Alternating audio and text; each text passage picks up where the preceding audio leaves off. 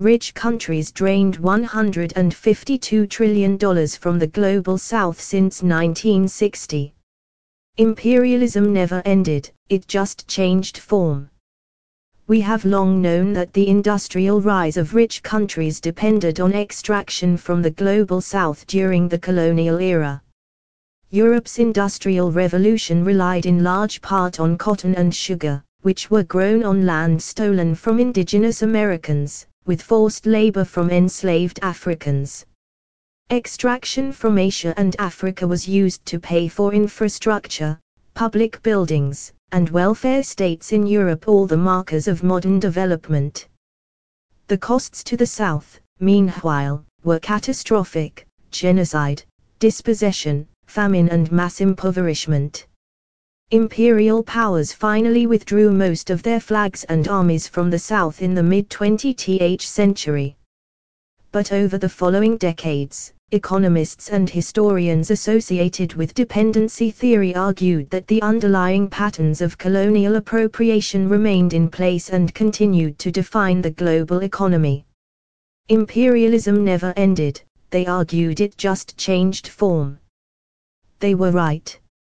Recent research demonstrates that rich countries continue to rely on a large net appropriation from the global south, including tens of billions of tons of raw materials and hundreds of billions of hours of human labor per year embodied not only in primary commodities, but also in high-tech industrial goods like smartphones, laptops, computer chips and cars which over the past few decades have come to be overwhelmingly manufactured in the South.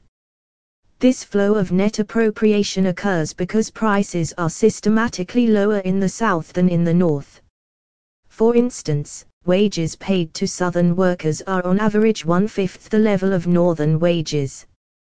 This means that for every unit of embodied labor and resources that the South imports from the North, they have to export many more units to pay for it. Economists Samir Amin and Arghiri Emmanuel described this as a hidden transfer of value from the South, which sustains high levels of income and consumption in the North. The drain takes place subtly and almost invisibly, without the overt violence of colonial occupation and therefore without provoking protest and moral outrage.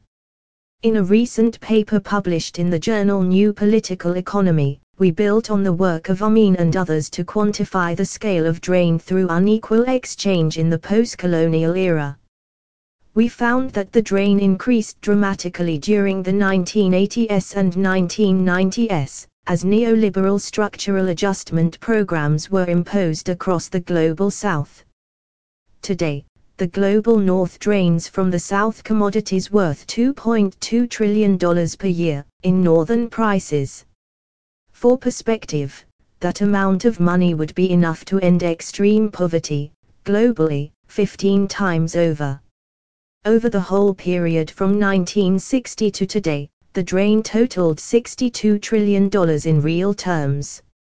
If this value had been retained by the South and contributed to Southern growth, Tracking with the South's growth rates over this period, it would be worth $152 trillion today. These are extraordinary sums.